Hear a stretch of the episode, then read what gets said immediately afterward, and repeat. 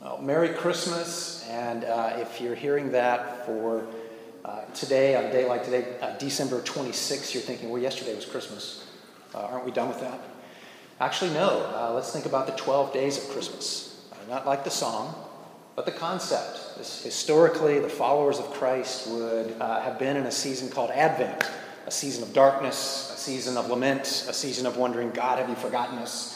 Uh, the scriptures have been asking those Advent questions like, How long, O Lord? Have you forgotten us, O Lord? And even Christ on the cross, My God, my God, why have you forsaken me? Uh, so, uh, all of that Advent would lead us to finally Christmas morning, which was yesterday, where we celebrate Christ's birth. And then for the next 12 days, followers of Christ throughout history have been celebrating Christmas season all the way up until January the 6th uh, which is the season of Epiphany, uh, where the Magi, those kings, visited this Christ, this Savior, uh, born and offered gifts to him. Well, today we're in the book of Luke. If you've been following with us in this journey through Scripture, we find ourselves in the book of Luke, and Luke's gospel is around uh, early 60s AD. And so, as he's writing, Nero is the Roman emperor at the time. Uh, that's a hyperlink. You should go back, and if you're not familiar with Nero and the tyranny and the utter chaos and brutality of the Roman emperor um, and the Roman Empire, for that matter, I invite you to go back and, and brush up on your world history. Um, at the time of Jesus' birth, uh, it's Caesar Augustus who's, who's the Roman emperor. And uh, Luke records that for us in chapter 2. Perhaps yesterday, uh, you, I know my family did. We read the Christmas story, something we try to do every year. And uh, there in Luke chapter 2, verse 1, it says, In those days, Caesar Augustus issued a decree that a census should be taken of the entire Roman world. That's intriguing, isn't it? That's intriguing, isn't it? Jerusalem, uh, the entire Middle East, all of Northern Africa, all of Europe was under Roman control. Therefore, Caesar Augustus ordered that even someone like Mary and Joseph go and be uh, part of the census. Well, let me uh, try to display what's unique about the gospel according to Luke. Uh, we've said that there's the gospel according to Matthew, Mark, Luke, and then next week uh, we will not be meeting, by the way, January the 2nd, Sunday. It's, it's off. Uh, we're just taking a rest uh, as a church, and so on January 9th, we'll be looking at gospel according to John. But uh, let me just try to display some unique features of Luke, Gospel according to Luke. And the first one is that Luke is a physician. The, the other Gospel writers are not physicians. And as a physician, he's, he's writing as a historian. And he is a co traveler and co laborer with a missionary named Paul. That's who Luke is. Uh, second unique feature of Luke is this is a unified two volume work. Luke is the author of the Gospel according to Luke, and he's also the author of Acts. So one should read Luke and then go right into the book of Acts to continue that reading. So Luke ends and Acts begins with Jesus explaining that God's kingdom is going to go outside of Israel. It's going to go to the nations, and it's going to happen by the empowering and indwelling presence of the Holy Spirit. That's what connects those two books together is the doctrine of the Holy Spirit. Another unique feature is fulfillment. That's what's unique about Luke's gospel. He wants us to understand that Christ has fulfilled all of the messianic promises in the Old Testament. An example Luke chapter 4, when Jesus is standing up in the temple and is given a scripture to read that day in front of the people's hearing, as was custom in the temple. Guess where Jesus uh, read from? Isaiah chapter 61. And Isaiah chapter 61 says, as Jesus would have been reading, The Spirit of the Lord is upon me to preach good news to the poor, and freedom for prisoners, new sight for the blind, and freedom for the oppressed. And then Jesus said, Today in your presence, Scripture is fulfilled. And some would have believed, and some would have said, blasphemy. Uh, the next thing is um, there's the social implications of the kingship of Jesus. Luke underscores social implications about King Jesus. King Jesus is not just the spiritual being that gives us some sort of spiritual peace with ourselves, but there are social implications. Um, and I'll cite how Luke and Jesus, for that matter, it, there's an inclusion of women. There's a unique inclusion of women.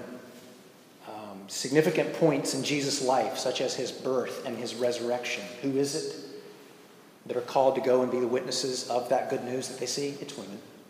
The very first evangelist, uh, the very first people that see that the, the, there's an empty tomb, it's women. Luke wants us to see that Mary is the first disciple of Christ. Mary is the first Christian, as it were. And Mary is the only person present at both Christ's death and Christ's resurrection. She's the only disciple among all of them that was present at both birth and resurrection.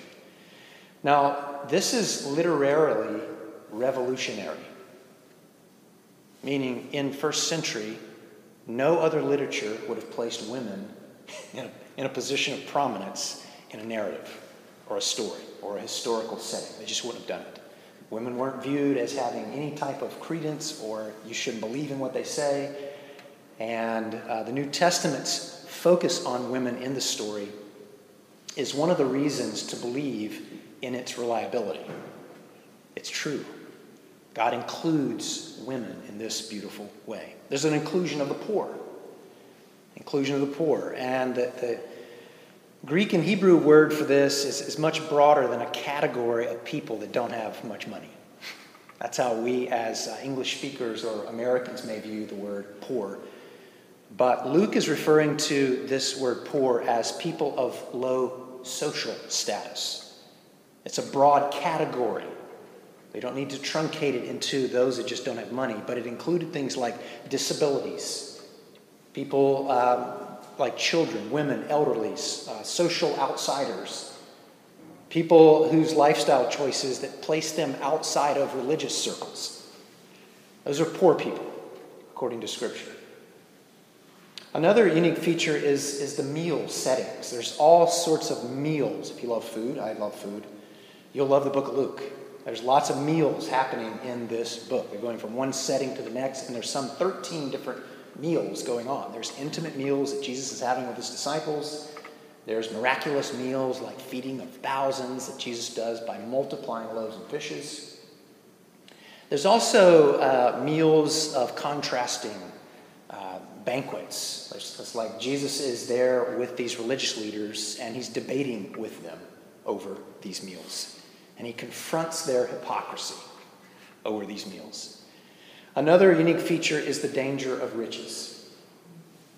Not having riches, not even being blessed with riches, but the danger of loving those riches. Luke focuses in on this. Uh, and he, he uh, teaches on money, possessions, generosity, and he uh, focuses on how following Christ is believing in God's provision and the more we are in touch with God's provision, it, it should produce a minimalist mentality and a, and a heart of generosity for others who don't have. And then there are these unique parables here the Good Samaritan, which is chapter 10, the, the Great Banquet, chapter 14, and the lost sheep, the lost coin, and the lost son, or what we refer to as the prodigal son, there in chapter 15. And so Jesus is encountering uh, blind people, sick people, Samaritans, which are historically enemies of uh, Jewish people. Zacchaeus, who's heading up the tax collecting for the Jewish or for the Romans, and they encounter Jesus. All these people in these parables, and their lives are changed. Their lives are transformed, and they become followers of Christ. And then another unique feature is he gets resistance from the religious leaders and it's ramped up. Almost every page you're turning in the gospel according to Luke, there's resistance from the religious leaders. Um, their religious tradition, their social stability is threatened. They're afraid of this Jesus. And so they begin to accuse him of blaspheming against God. They accuse him of being a drunk. And they accuse him with hanging out and spending time with disreputable people, sinners like you and like me. Uh, there are unique narratives that are only found in the book of Luke. One is the penitent thief on the cross. Perhaps you're familiar with that one that we talk about during Lenten and the Easter season. There are uh, two others there hanging on crosses there at Jesus' cruci- own, Jesus' own crucifixion, and one is a thief. And um, he is crying out to Jesus, Save me, have, have mercy on me, remember me. And Jesus looks upon him with mercy and says, Today you will be with me in paradise. That's unique according to Luke's gospel. Another one is uh, the road to Emmaus story. Now, this one's interesting. There are two disciples who are traveling along on this road to Emmaus, and all of a sudden, Jesus, after Jesus rises from the dead, Jesus physically appears to them, and they don't recognize him. And so they just start telling Jesus the story about Jesus. Hey, he was supposed to be the king, he was supposed to redeem Israel, but he died.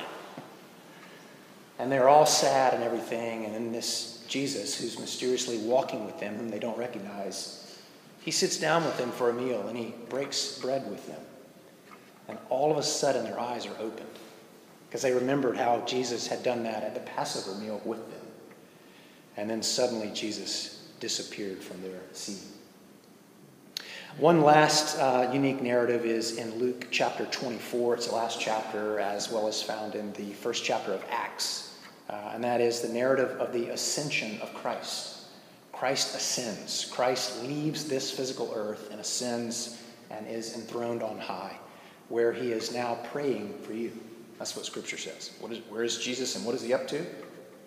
He's enthroned on high right now, praying for you day and night. He pulled an all nighter last night for you, praying for you. That's great news at Christmas. Uh, let's get into a sample passage. So we're um, going to look at Luke chapter 1, verses 26 through 38. I'll read it for us.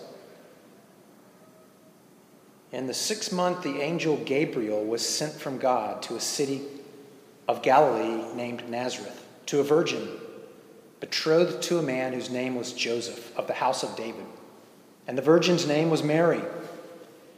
And he came to her and said, Greetings, O favored one, the Lord is with you. But she was greatly troubled at the saying and tried to discern what sort of greeting this might be. And the angel said to her, Do not be afraid, Mary, for you have found favor with God. And behold, you will conceive in your womb and bear a son and you shall call his name Jesus. He will be great, and he will be called the Son of the Most High. And the Lord God will give him the throne of his father David. And he will reign over the house of Jacob forever, and of his kingdom there will be no end. And Mary said to the angel, How will this be, since I am a virgin? And the angel answered her, The Holy Spirit will come upon you, and the power of the Most High will overshadow you. Therefore, the child to be born will be called Holy, the Son of God.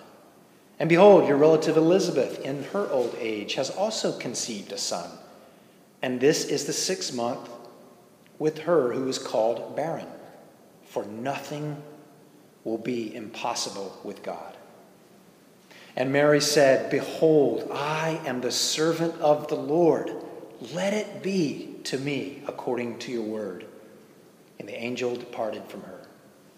This is God's word. Praise be to God. Any Beatles fans out there? Any Beatles fans listening right now? Uh, you may know this or not, but one of uh, Paul McCartney's greatest songs that he ever wrote came from Luke chapter 1, verse 38. I just read it. Perhaps you recognized it. Let it be. Let it be. He's inspired by this verse here. Paul McCartney is. And in my hour of darkness, I won't sing this, maybe you can sing it if you'd like, but. And in my hour of darkness, she's standing there in front of me, speaking words of wisdom. Let it be. Mary teaches us that in times of trouble, that's what Christmas really is. God is coming into trouble. God condescends and comes into this earth. Mary is teaching us that for Christmas, faith. Faith is saying, Let it be to me according to your word. Not resignation, let it be. Not fatalism, let it be. But trusting in the face of not seeing how and not seeing when, let it be. Embracing whatever God is going to send your way, let it be.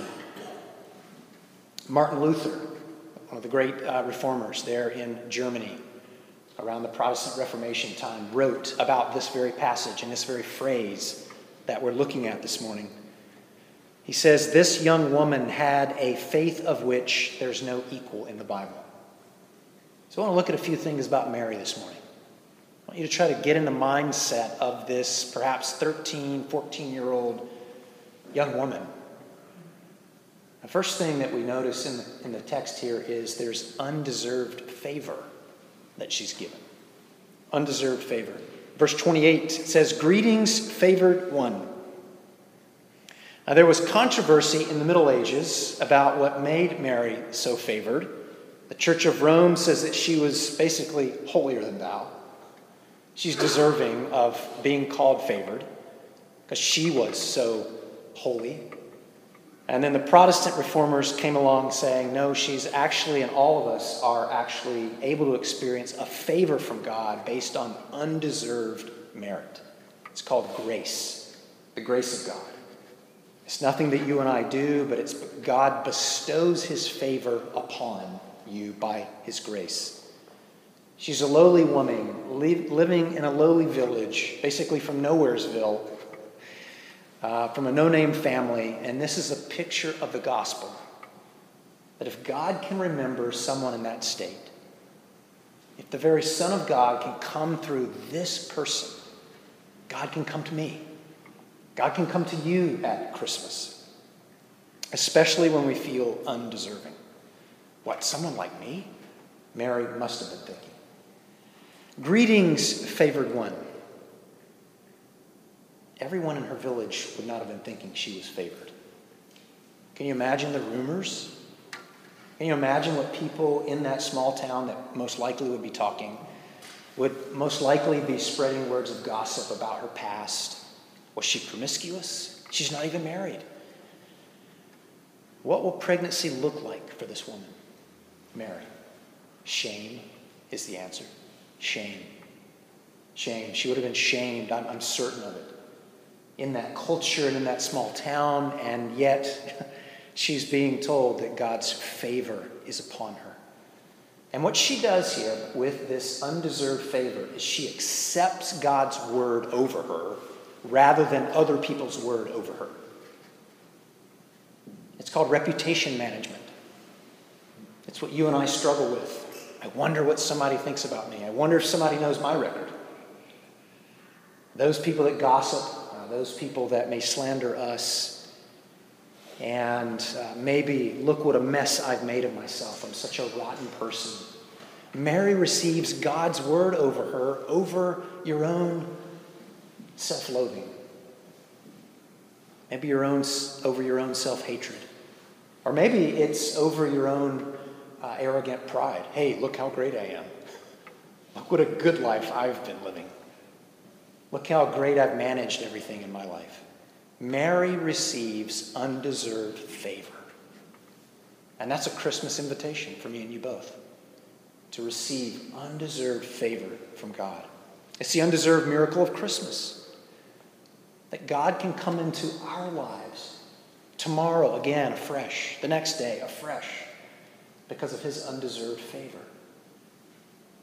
Not our gender, not our age, not our family, not our possessions, but God with me, God in me, because of undeserved favor. The next thing we see is stout doubt. Yeah, Christmas faith leads to stout doubt. Wait a minute. Did you say we ought to be doubting during Christmas? Well, Mary does. Mary's doubting. It's like healthy doubt. Verse 29, it says, Mary was greatly troubled. Look at it with me. Look at verse 20. She doesn't tell the angels, Yay, great. All right, you angels are wonderful. Thanks for this good news. She's greatly troubled at this news. She, it says she tries to discern what these words meant. This is a Greek way, uh, originally written in Greek. The, this phrase means to take audit. She is mentally, she is uh, intellectually, emotionally, she's engaged with this. She's not just having blind faith, she's, as I'm seeing, having stout doubt. She's understanding a healthy doubt, an interaction with God where there truly is questions being asked of God. That's faith. Stout doubt can actually lead to a deeper faith. Mary is teaching us here.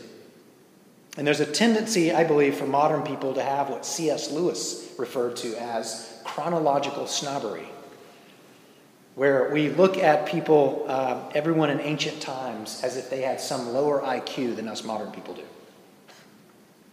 Mary had the same IQ that we did. Mary is just modeling what it looks like to interact with God, to have doubt, to ask those questions, to be real and honest about her faith. And that's a word of encouragement for us. She's processing. And there's this misconception um, among most people that it's secular people who doubt and religious people don't doubt. Have you ever heard that argument from most people? And the misconceptions continue among our Christian friends who say you shouldn't doubt, you should just believe. And the misconceptions continue among our secular friends, which tell us, hey, all smart people doubt.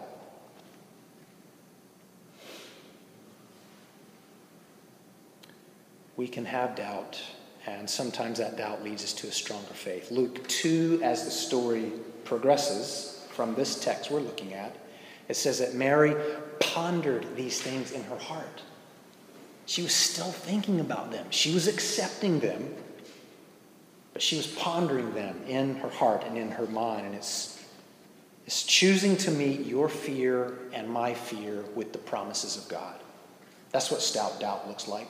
That's what true faith, doubting but yet truly believing, our anxiety, our fear is met with God's promises to us.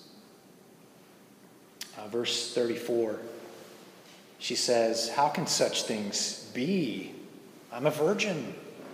She's been to sex ed class, obviously. She knows something. She knows I'm a virgin. And I don't know about conversations you're having with different people, whether they be Christian or non followers of Christ, about this virgin birth of Christ and how hard that is to believe. I find that very challenging to believe personally. But you know who else finds that hard to believe? Mary. Mary finds this hard to believe. Mary is struggling with the virgin birth. How is she going to explain this? Put yourself in her shoes, her sandals. How in the world is she? How is she going to understand? How is she going to explain this? Uh, well, the Holy Spirit is going to impregnate me. Who? And he told me that I was going to conceive the Most High God. What? Joseph, her fiance, didn't even understand what this was. Matthew, the gospel according to Matthew, records of Joseph that he was going to put her away quietly. He didn't understand what God was doing until God had to reveal to him what God was up to and doing. I mean, the virgin birth, it just seems physiologically impossible. And that takes us into verse 37, what the angel's trying to say to her Look at it with me. Verse 37 says, Nothing will be impossible with God. In your mind, things are impossible for you and for me as we try to sort ourselves through the week, or hey, what, what's coming up next, and how's this going to go down, or how's it all going to work out? And God is saying, Nothing will be impossible with me. C.S. Lewis called Christmas the grand miracle. It's the grand miracle. That God can come into the world any way He chooses. He chose to do it in this way. Why? I don't know. I'm just wanting us to see that God comes into a, a manger, dirt on the floor, manure on the blood on the floor. That's what God comes into. Yeah, but if God was powerful, someone argues, or couldn't, couldn't there have been room in the inn? Why, why didn't he just come into the inn? Uh, yeah, God could have made there to be an extra room in the inn. If he can make a baby show up in a womb, he can, he can make a room in an inn.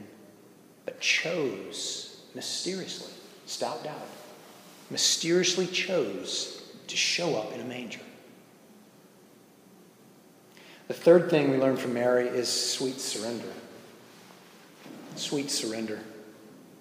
What is surrender? It's not, it's not naivete. She's no, she's no naive fool here. She's thoughtful. She's not gullible. What surrender is, is she's taking her life off of her hands. That's what, that's what this means. Verse 31 when Gabriel says, You shall call his name Jesus, Mary knew that something was up. Parents name their children, do they not? Don't parents spend months and perhaps years, and even some names are just passed on? Mary knows something is up when she's not even getting to be the one that names this child. Gabriel's telling her what the name of this child will be. And it's a lesson for us here that when this child comes into your life, Mary, you don't name him. You don't call the shots. God's in control. And when Jesus comes into our life, we're not the authority. There's the Christmas lesson for us. When this Christ, Emmanuel, Messiah King, comes into your life, my life, it's a reminder I'm not in charge. Take my hands off my life as hard as that may be, is sweet surrender, is surrendering. Trust does not mean understanding. Trust is believing in God even though I don't understand. How do we submit? How do we surrender? We follow the model of Christ. We follow the model of Christ. Jesus became a vulnerable servant, tortured, his death. In the Garden of Gethsemane, you'll remember Christ's words, where he says, I don't want this, Father, but I'm your servant. Let it be to me. Let it be to me according to your word. I surrender. That's what it means to be a follower of Christ. Dorothy Sayers uh, was an English crime writer and poet. And she writes these words The incarnation means that God had the honesty and the courage to take his own medicine. God can ask nothing from us that he has not exacted from himself. He has himself gone through the whole of human experience, from the trivial irritations of family life and the cramping restrictions of hard work and lack of money to the worst horrors of pain and humiliation, defeat, despair, and death. He was born in poverty and died in disgrace and thought it all well worthwhile. God can relate. Christ himself surrenders to the mysterious, good plan of God. This is uh, verse 38 again, this, just as we started today. And Mary said, Behold, I am the servant of the Lord. Let it be to me according to your word. When she'd be misunderstood and gossiped about, let it be. When Joseph, her husband, who would die years later, just as Christ is going into his public ministry, and she was alone, let it be. When she saw Jesus perform his first miracle, let it be. When she saw her son being crucified, let it be. To me, according to your word. And so for Christmas, us here, the days going forward, not only in these 12 days of Christmas, but in the rest of our days, let us trust God with this type of faith, receiving undeserved favor of God, having stout or healthy doubt, and then us having sweet surrender, where we say, Let it be, and even learning to sing these lyrics, let it be. Let's pray that right now for ourselves and for others. Father God, as we hear these words, Lord, you know how hard and chaotic it is to live here where we live, where death and disease are such brutal thieves. And so we cry out to you Give us the grace to say and to learn to sing, Let it be to me according to your word. Pray all this in your powerful name, Lord Christ. Amen.